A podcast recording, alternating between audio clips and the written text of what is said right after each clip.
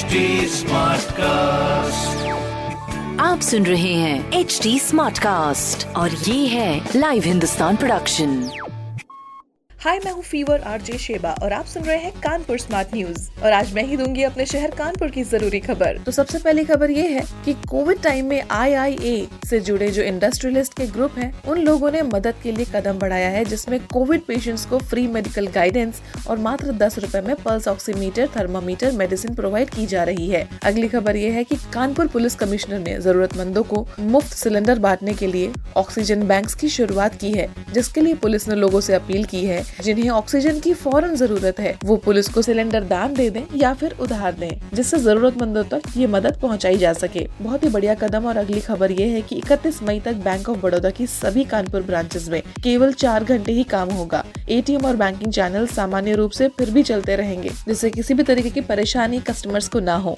इस तरह की खबरों के लिए पढ़िए हिंदुस्तान अखबार और कोई भी सवाल हो तो ज़रूर पूछिए फेसबुक इंस्टाग्राम और ट्विटर पर। हमारा हैंडल है एट और इस तरह के पॉडकास्ट के लिए log on to W W W dot H T smart cast dot com आप सुन रहे हैं एच टी स्मार्ट कास्ट और ये था live Hindustan production smart Smartcast.